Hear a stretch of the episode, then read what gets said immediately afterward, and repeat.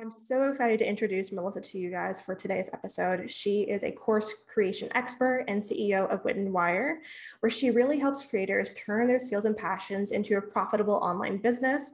With actually previously, Melissa worked full-time in the online course industry as a senior launch manager for Ramit's eight-figure course business and the director of marketing for Teachable and the number one online course creation software. She is someone who really knows her stuff, and you'll hear in the episode, it's a very juicy one, around really understanding if the online course that you do have might be dead and the three main factors to look at if it is, along with how to know if the online course that you have right now can stand the test of time. The also thing that I think was really amazing was for those who are curious about should you create a signature course versus a one-off, she goes into especially around what to do around that and how to choose it for yourself, which is really helpful for those who want to hear.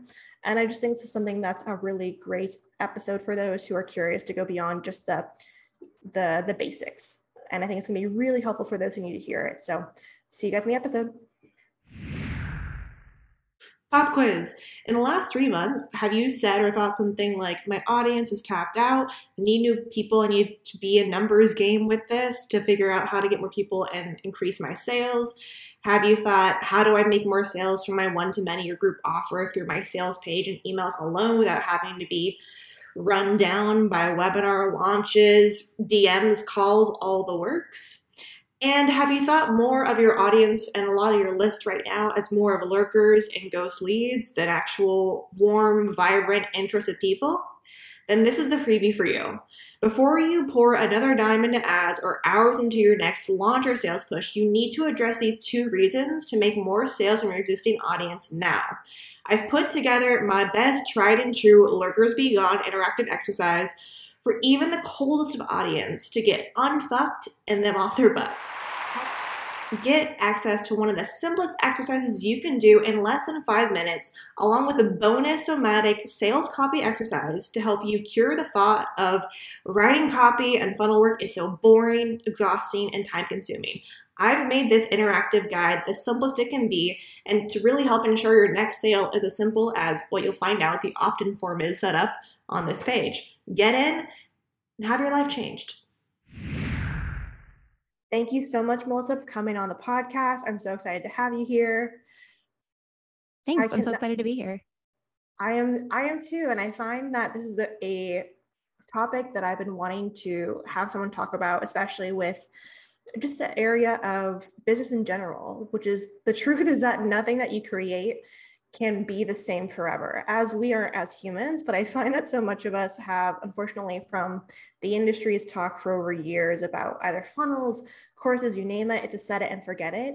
And I think that this is hopefully going to be a good podcast to help those who might be feeling that fallacy of the, the online course that they created or one they're wanting to, maybe it's gotten a little bit outdated, and how to hopefully help it revive or make sure their next one is one to stick around a little bit longer.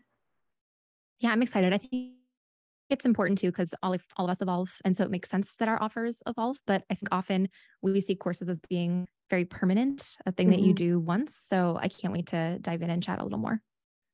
I can too. So let's dive straight into, I think, the, the first place to start, especially when it comes to uh, the easiest places for people is how to know if your online course is kind of dead or outdated. So I think if you can share from all the people that you've worked with, or even as a consumer, what have you noticed is kind of like the warning signs, both from like the delivery inside the course to even how it's set up, that kind of is a little bit of a yellow flag or even red flag of, hey, something needs to be looked at around your course? I think there are probably three main components that come to mind. Mm-hmm. So the first one is the outcome of the course. And that's something that you could be offering potentially as a course, a service. Like, what is the thing that you're helping people accomplish? What's the shift between where they are today and where they want to be? And honestly, my guess for most courses is that the outcome is not the problem. I think that's where people might assume the problem is. And it's true that some things are fads. Like if you had a Clubhouse course, I don't know how hot mm-hmm. that's doing right now. Mm-hmm. And certainly the world of social media is one that maybe moves a little quicker than some other worlds. But I'm guessing for a lot of us, we're helping with pretty like universal, deep down things. A lot of people will always have health concerns, wealth concerns, mm-hmm. relationship concerns, like the fundamentals are still there. So I'm guessing the outcome's not the issue. So that brings us into one of two other options. It could be that the delivery of your course needs to evolve, or it could be that the marketing needs to evolve. So with the delivery, I think one of the biggest shifts I've noticed in the last even like three to four years in the online course industry is that what buyers expect out of a course has changed. Like when I was working for Ramit, we had fully self-paced courses where you would log in, watch a series of pre-recorded videos, talking head, like beautifully produced videos. They had P D Fs that corresponded with them. People got amazing results from the courses, but it was very self-contained and it was self-directed. And unless you wanted to upgrade and pay the big bucks, the odds of, you know, chatting with Ramit himself were pretty slim. He was too uh, popular, a great problem to have. He couldn't possibly talk to everybody in his programs. So the expectation was I'll pay a minimum of one or two K depending on the program and get a series of videos. Mm-hmm. But I think especially like the pandemic era has really shifted the way that we operate online. And I think more courses are including interactive elements because we, the creators, have noticed that there is like a, a benefit to having students connect with each other. Like we don't want to feel alone. We want to feel supported. Students can step in and help each other. There's more student to student involvement in some courses. And I think there's also a bigger expectation at a certain price point that students will expect some way to talk to you, whether that's live group coaching, whether that's in a community. Again, it's not a requirement, but I just think that the way that our buyers think about a course experience has changed. So the delivery methods that we're using will need to evolve as well. That is a really amazing point. And I one hundred percent agree around the the perceived level of interaction around it, because even as someone who I'm on the side before they get to you, which is the marketing side, especially around the, the funnel messaging, where even there, I'm having to help clients to reshape their funnel or message to see how we can make the time before they say the yes to be interactive as well. Because as a society or as a consumer's uh, age, we seem to be at a place where we not only need that, but we really crave that, that interaction, the, the depth there, the live elements that can be added in, because we have gone through those fully self-paced or passive pieces. And those have become almost, like you said, not so much outdated, but that we just expect more than that. That's kind of the, the bare minimum now. Yeah. And I think the beauty of us being more virtual as like a people is that people are more comfortable with virtual learning, I think, in ways that they weren't before. But in this very like Zoom day and age, I think we're used to things like chatting with other people and kind of having that back and forth. So one of the biggest ways that I see courses go wrong, and this is something that has not changed, but I think that there's just not enough accountability built mm-hmm. into a lot of courses, where unless a student is incredibly self-directed, to expect them to log into your course and then not only do the work, but make the time to do the work and get the support that they need when they get stuck.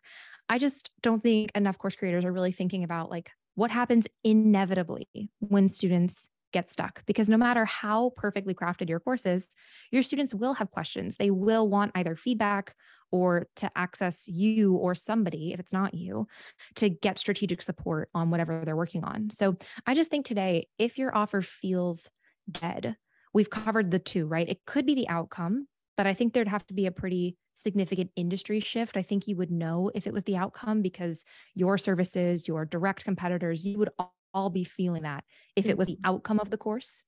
Then the delivery, I think, is going to be a big one. Like because your buyer expects the course experience, asking yourself, not only is it more interactive potentially, but also I just think a lot of people aren't even updating their curriculum at all. Like if you've noticed a oh, lot yeah. of your students are asking the same questions, but you've done nothing to change what's in your curriculum. Or for me, I work in the online course world, like platforms are updating, the tech is updating, the way we sell courses is updating. Like I need to stay on top of that. And that's a huge competitive advantage for me. But then the third area, which I know is obviously your zone, is the marketing. And I think in the case of a dead offer, we all need to be a little honest with ourselves about, like, is it that the offer isn't working, or is it that my funnels and my former marketing strategies are no longer effective? So I think it's really crucial to maybe even start there, because if your course has sold well before, you've gotten all these testimonials, and if the students who are currently in the course are still experiencing positive outcomes, then I think it's worth taking a close eye at the marketing too. I agree. And it's something that actually I haven't announced publicly yet, but I'm, I'm doing a, uh, a mini kind of like one-off session or workshop. It's going to be a group part around On Fire Offer Playdate, where they really kind of bring their, what you said, like a stale offer that they just feel not excited about, or their audience isn't super jazzed about. And like, let's actually do kind of a, a mini audit and check in and say, like, what is actually feeling off for them. So they have kind of compass to know what to do next, whether it be the marketing, whether it be the course, whatever, because as someone who, a lot of my clients that I work with are, and similar to you probably too, is there's a vast majority who've had their offer for six months to a year and a half, two years, four years plus. And I think, unfortunately, we don't have enough, both accountability or urgency, to revisit our offers that often, unless we have, we're trying to go for a big launch, or we're trying to do like a big push for something. Anything like that usually will trigger it. But because a lot of us are moving into having less urgency, I find, not with the sale, but urgency as a creator, as someone who doesn't want to always be in the, the rush of it, that I think there is this need to sometimes revisit things, both from a data standpoint, both from a, do I enjoy this anymore? And also the standpoint of, you know, is your audience actually just like not listening? Because I actually agree with you, especially around the piece of for, for the courses and the interaction piece, it's so important. But also I find that you really have to make sure that for accountability, like that is so worth your time to figure out how to help your people feel more accountable. It's kind of why I'm doing this one live, um, because as someone who's slowly, if anyone's been on TikTok recently, you've probably seen this huge wave of more awareness around like A D H D, around neuros, uh, divergent or neurospicy type of topics, around people who just, you know, have a different way of thinking, have a way of, you know, being in the world. And I think there is talk around that finally, how to use that when it comes to the course, like as a delivery side, because even for me, as someone who has been in the online space for forever, I'm even more weary of saying yes to another offer program that I might be interested in if I know there's no accountability or no way to help, like basically help my brain be able to work better in this way. Yeah, I think that makes a ton of sense. And something that I do that I don't see a lot of creators doing, but to help with accountability, I'll often run student-only challenges. So mm. something that I found that is maybe universal across any person I've ever known who's taken an online course is that, unfortunately, we don't always finish them. We mm-hmm. buy these courses, we have great intention, we really want the outcome, but for whatever reason, either we don't make the time, or life comes up, or our priorities change, and none of those are bad. But what I found is that if I'm able to do occasional challenges for my students, not only does that boost accountability to say, like, we are all going to, on this date, go through like a sixty day course launch challenge together. It's for people who are already in it. My students mm-hmm. get lifetime access to their curriculum. So it's just saying, like, hey, you're already here. If you want to join us, I'll send out like a weekly email prompt. It doesn't take a ton of work on my end, but it also becomes a marketing opportunity where it's a reason for new students to join the course as well. So I've done that a couple of times per year and had a lot of success. I usually do some fun things, like if you launch by the end, maybe I feature you to my Wit and Wire audience. Mm. So I think what's super interesting about our whole conversation is that we have to first define what makes a course dead. Like, does yeah. it feel dead to me, the creator, because I haven't done anything with it in ages? Does it feel dead to my current students because I've not provided them with the accountability that they actually need to reach their goal? Or is it dead because the market isn't interested in the offer, or have I not told the market about the offer, or has the market shifted? So I think before anyone throws out an old course, I think it's really important to define, why do I feel like it's not working, so that you can find the right solution.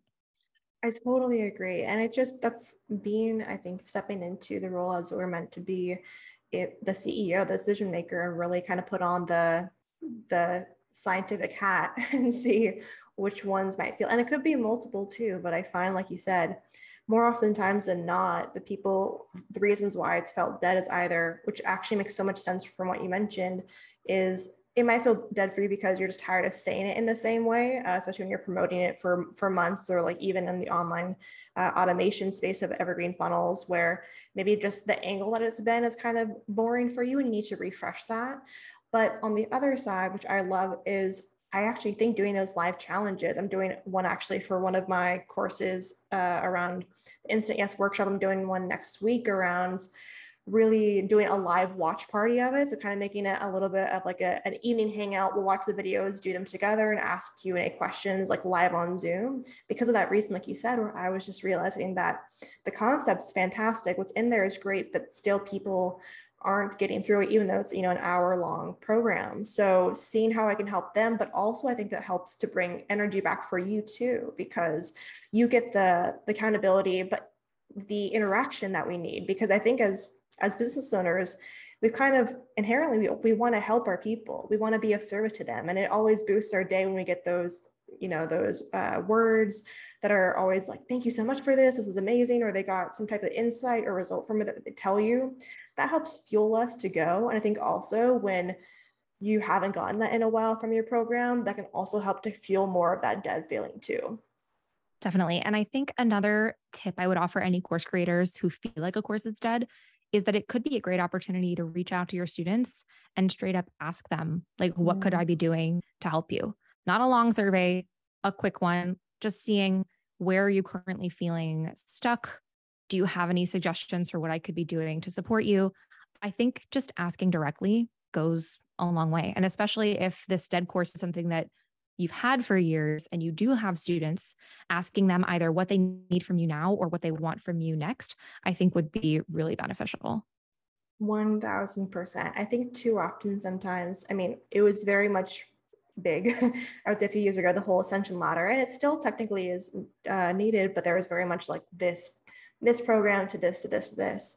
And I find that we've gotten a little bit hazy now for the last year or two, especially with everything that's been happening in the world, that I think we've gotten a lot more stagnant in certain ways, especially around what is the next thing for my people, but more than what I think it is, actually asking them. Because I think so often, even though we are experts at our own field, it can help to have the validation of maybe an idea we're having, or even have no idea where to start. Those are great people to ask because they're around, or like you said, if they've been in your program for longer than a few months, they naturally are at a place where they're already on whatever next problem that they might want help with. So it's the perfect time to ask them. And the thing that I think would be helpful here to, to know is that making sure, like you said, survey should not be super long, especially nowadays. I find that more than, I don't know if it's for you too, but I find more than like seven questions, especially if they're more free form or they don't have multiple choice, is kind of like the max for people. Yeah, I agree. I try to keep it honestly to like three to five when yeah. I can, just because when I see the longer surveys, I'm always asking myself, what would somebody do with this data? Like mm-hmm. I previously have been the data analyst on the teams that I've worked for.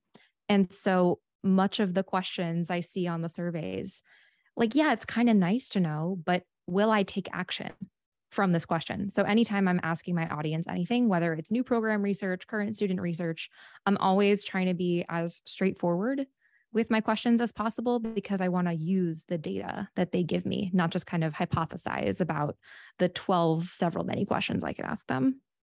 I love that, especially making it really ensuring that the questions you ask are not just intentional, but also actionable for you, the person who's going to have to sift through it. So that actually, I think, is a fantastic thing for people to note here, hopefully, who probably haven't done uh, a survey in a hot minute to their people. Mm-hmm. So I'd like to go into around this part for those who maybe are on the opposite side, where they have a course or they have some type of membership or one-to-many offer that they're actually excited by, that they they not just want to build more up, but they wanted to, you know, quote unquote, stand the test of time. What are things, especially as someone who has worked with these bigger type of people for the business, but also in the industry, what have you found for all the courses that they stick with for years, that they have built into being, you know, their signature offers, or that stick around for years? What have been some of the things that you've noticed that help those courses, or kind of, or indicators that okay, this is the right one to invest more time into, or like, this is a place for us to, to double down on when it comes to the course. I think one of the biggest themes I see across these bigger name, successful creators, and I'm going to focus in on what I would call like a signature offer mm-hmm. from these creators, is that they evolve over time. Mm-hmm. It's not just about evolving the delivery method. We've talked about that. It is also about the actual curriculum itself and staying up to date on what's going on.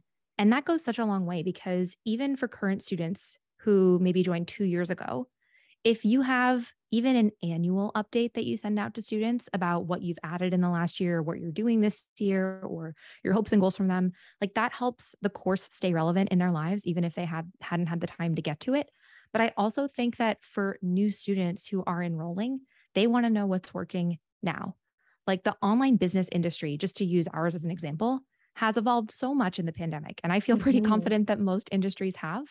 So if you compare a course that was created two years ago versus all of our courses, where we're going to have the latest version that has clearly been updated, the sales copy does not include the year twenty nineteen accidentally mm-hmm. in one of the bullet points, and it's made obvious that you've kept up with what's going on, I think that really sets you apart, because I do still see a lot of old school course creation. People are just making the course once, putting it out there, hoping for passive income, making money on the beaches in Bali. Don't get me wrong, you absolutely can earn money wherever you are. Um, but I think staying up to date, evolving, considering not how to make the course longer, but how to help students reach their outcomes more efficiently is really the key to having a course that lasts, that stands the test of time. Because if you kind of think about your student and put yourself in their shoes, maybe the first time you make the course, you do have a great series of videos, you've got your lessons, maybe you've got a workbook or two. But what I've noticed with a lot of great course creators is that they start to think outside of the box of the kinds of resources their students might need. Do they need even like a partner video with a lawyer? Like that's something that I've done, because I'm not a legal expert, but I get asked about trademarks and copyrights. So how can I bring in just that small additional piece of value? Or how can I create templates or scripts or things that are plug and play that are beyond just a simple workbook? Those are not things I think make sense for the first iteration of a course, because you want to get your idea out there and find proof of concept. But I think the more you enroll students, the more of them ask you questions, the more you pay attention to what they need and you deliver, you will naturally develop a better course, one that has better resources and one that is up to date with what's going on currently. But not a lot of people don't do that. So even just yeah. by staying ahead, you'll have an edge. I think what's actually huge about the, even the annual uh, type of update or refresh email for people, because I notice, I mean, if you've been in an online business for at least a year or two, you probably have a stockpile of courses that you have probably taken or bought. And I don't think I've seen maybe only one out of probably upwards of forty or fifty actually ever do that. So it really does go a long way to keep your people in the loop, more than just a come back and join us, like really help them see why they should, what you're bringing into the space. And I think this actually brings in a, a bigger topic that might be helpful for people around.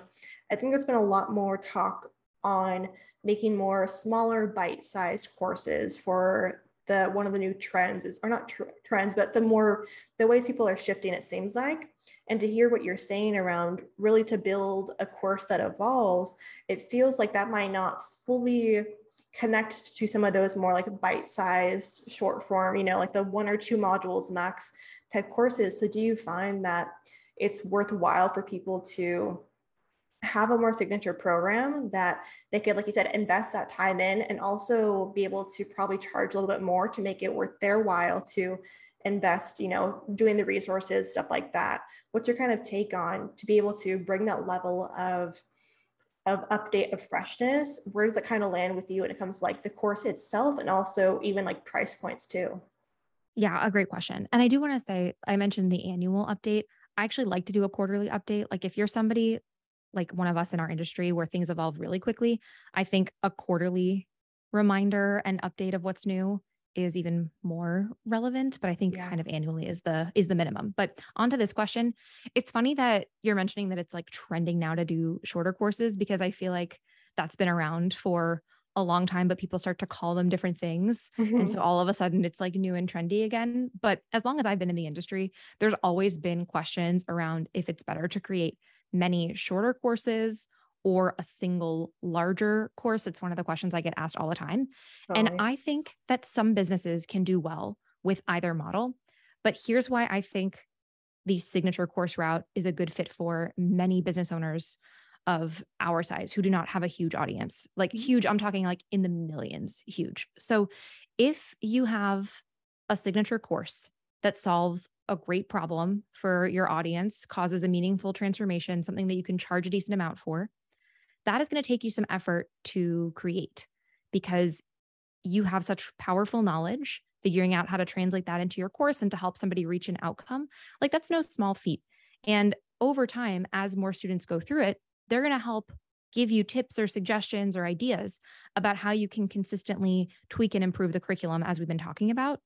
And I think what most people don't realize is that when you have a course, a product for your business, if you want to sell that product, you need to think about the full funnel from start to finish. So mm-hmm. any course that you create, imagine how you're going to sell it, right?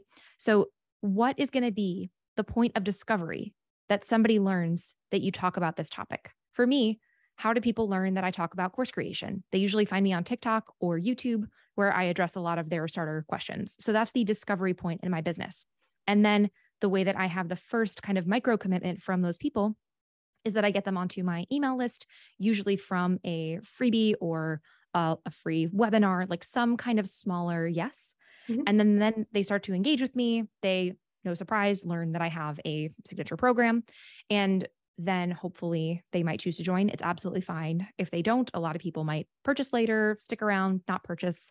All are great. But if you imagine having fifteen courses that are shorter, you still have to do all of that marketing work. You still have to imagine, mm-hmm. how does somebody learn about my business, learn that I talk about this topic, decide to learn more, decide to potentially make a purchase. And so the way I see it, the more courses you have, the more marketing funnels you need. And what yeah. I have found to be true for me and a lot of my students and a lot of the big name creators who are wildly successful, some of Teachable's top creators from when I was working there, is that they were able to scale because they found a course that delivered an outcome that people wanted. And then they drove more traffic to the offer that had proven conversion. So that's why I think the signature course route is often easier, because once you find that thing that works, to me, that's one of the hardest parts. You yeah. want to be able to share that with more people. You've made the great course. You've created a great marketing funnel. So it's going to be easier for you to make more money by driving people to that thing that works rather than creating a lot of funnels. And what I will say about the smaller, less expensive course, usually courses under one hundred dollars, is that I think they can fit into that funnel. I think that you can have an intro offer that can lead into a signature offer. So I'm definitely not saying no lower ticket items, or maybe just for some things that you feel are really important in your business, it makes sense that you have a couple of related courses that just answer some of those hot items that people always ask you about. But just for the sheer amount of marketing effort, this is typically why I recommend the signature course path rather than what I call the course library path. I think that's huge, that a lot of people don't remember around any product they create, but especially a course, is the entire funnel. There has to be a new one for each one, no matter how you try and get around it, unless you have, like you said, those huge audiences where you post once and, you know, thousands see it and like go into it. A lot of us usually don't have that advantage. So I agree around the signature program side, especially for those who, and I don't think the biggest thing I think around signature programs that I'd be curious to hear for you, I think sometimes we try and equate, it has to be like the biggest problem to charge the most, and, or, you know, price it at the highest it can be. When, what do you find for you for signature programs that the type of problem they're solving, how quote unquote great does it really have to be in order to price it in the way that the, the creator has in mind versus, you know, I'm solving all your problems, or I'm solving like you, I don't, the biggest thing I think of, like getting out of debt today. What is, what's kind of like the barrier or the, the barometer for, okay, this is going to be a heavy enough problem to solve that also could charge, you know, a significant amount for? I think the best like counterexample is a New Year's resolution, where mm. people set these big lofty goals at the beginning of the year. And the two main reasons why they don't usually succeed, I think there's some stat that says like ninety-two percent of New Year's resolutions fail, yeah. is because they usually aren't specific and the time frame is too long. Like if mm-hmm. somebody says they want to get healthier, it's too vague. There's not a specific thing that they're doing. And a year is just too long for somebody to really make a plan and stick with it. That's why most people just give up by February. So for a course, I think the sweet spot is an outcome that would take your student roughly one to three months to complete, to do the work. Now, I always hesitate to make that recommendation because there are offers. Like if you imagine even a weekend boot camp where mm-hmm. people might be willing to pay more to achieve their outcome in a shorter amount of time. And the nuance of pricing is something I'm sure we do not have time to get into, but in general, you want it to just be meaningful enough that they couldn't do it in a sitting in an hour. Odds are good that that transformation, if they could do it that quickly, is not meaningful enough for you to charge what we're aiming for here. For a signature mm. course, I say a minimum of one hundred, but usually I want to aim for five hundred or up because you want that perceived value of your outcome to be at that price point. And I will say it's really tough to just give a sweeping generalization around pricing or even course length because who your audience is and what is important to them matters so much. It's not something I can just give a calculator and say, if you beat boop these in together, then we'll have a course price. But I do think that if you really put yourself in your buyer's shoes and think about like, what would it be worth it to them if they could make this transformation in their life in, let's say, sixty days, then that can give you a good sense of what is the right outcome. And I'll also add, there's often almost like a two-part system that I see working for a lot of business owners, either a, a course into a course or even a course into a membership, where if you teach someone how to start a thing, then they might want you to help them maintain the thing. Like mm-hmm. if you teach someone how to create their TikTok account, maybe help them get to their first ten thousand followers, then maybe after that, they want a monthly membership where you continue to help them create content on a consistent basis. Maybe you teach someone how to do Facebook ads, they get their first ads up and running, but now they have a lot of questions about scaling, increasing their budget. How do you grow an A B test? So if you are the person who can maybe break that into two and have the offer where you help them start the thing, and then potentially the second offer, which is an upsell that doesn't require the first purchase, about either maintenance mode or is more of an intermediate scaling kind of offer or growth type of offer, then I think that that would benefit a lot of people. Because the last thing I'll say is that if your outcome is too big, it might feel unattainable for your buyer. Like you want to imagine, what is the first truly meaningful outcome that I could help them reach? And design your course around that. Like for me, obviously course creators want to have ten K months. They want to have six figure mm-hmm. years. They want to have far beyond that. But if I were to have one program that said, I will help you launch a new course and earn a million dollars, it's just too big. It's too big to imagine like the pieces of how I could get there. So instead for me, my first signature offer is helping people choose their profitable course idea and then enroll their first paid students, because that's the first meaningful milestone, is actually earning money and selling this course for the first time. So I think that's a good question each of listeners could ask themselves, like, what's that first really meaningful milestone that people in your audience are actually telling you that they want to aim for? I think that's fantastic for a lot of people to hear as well, especially on this part of, I've heard this, this sentence for when it comes to specificity that I think is really helpful for anybody, both on the course side and also the marketing side, which is specificity creates believability. So the more specific you get, the more believable it feels. And I find that to be true, especially as I work with a lot of clients to help basically help their offer idea or course idea be marketed better. More often than not, I'm trying to help them to niche it down even more of the angle we're doing of the, the outcome that we're trying to promise, because it's so easy to kind of leave things in a general way of saying like feeling lighter or achieving a million dollars. That could be way big.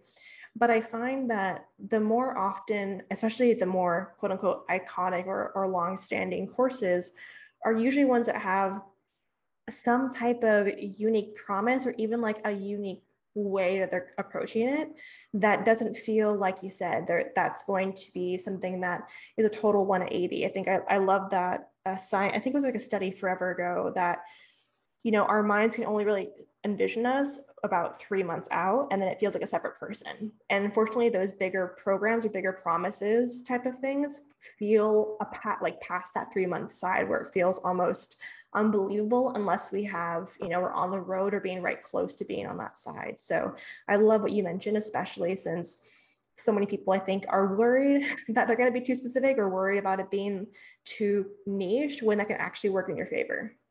Definitely. Every buyer out there is looking for a personalized solution. So yeah. even though it feels like we're selling to a lot of people, we're actually selling to one person a lot of times. So we want your course to be for one ideal buyer. And that's going to be the kind of course that gets recommended, that gets results, that has those buyers telling all their friends about it. So getting really specific, like you said, I think is such a great tip, and having real clarity on who it's for and why they're joining, I think is crucial. I totally agree. And we've covered a lot already. So I want to allow people to really soak back in and listen to any parts of this that felt really important for them to dive into. But I want to just leave our people with maybe something that you've noticed for yourself or that you've noticed with a lot of course creators this last year that they're really needing to step more into, especially around the accountability side or even the, the marketing side. What has kind of been the most consistent tip or reframe or something that you feel like is like your thing that you keep having to say to people that you wish more would hear? Just as a course creator, it really is not about teaching. People mm-hmm. buy courses because they want change. They want something different. And so if you can really pinpoint what it is that people already want, like what is the existing unmet desire that's out there? To me, that's the foundation of a truly profitable course idea. So I think if you can get in your buyers' heads, or even if you're a one-on-one service provider, you already know what people want. You already have a system and now you can package it, but identifying that first and then getting paid sooner to prove that there's a concept, I think is huge. So, I mean, there's so many things that I wish I could tell everybody, but I think just that tip of like really tapping into not the mindset of selling being about convincing people to buy your product. It's about analyzing, identifying something they already want, and then positioning your course as the solution. Love it. I think that's such an easy, not easy thing, but simple thing for people to hear that might not be easy unless they get your help. So for those who are curious about working with Melissa and just following her on all the places, where can they find you? Where can they dive more into or like the first step to work with you? So one of the questions I'm always asked is about all the tools, all the tech I recommend. And since I know we didn't have time to get into any of that today, I do have a free resource called the Online Course Toolkit, all my favorite course creation platforms compared side by side, the equipment, all that good stuff. So you can download that for free at witandwire.com slash course toolkit, or you'll find me sharing tips and tutorials online, mostly on TikTok and YouTube. So anywhere you'll find me at Wit and Wire. Awesome. Thank you so much, Melissa, for coming on. This has been fantastic. And I know people are going to be finding so many golden nuggets from the last thirty, forty minutes. I hope so. Thank you for having me.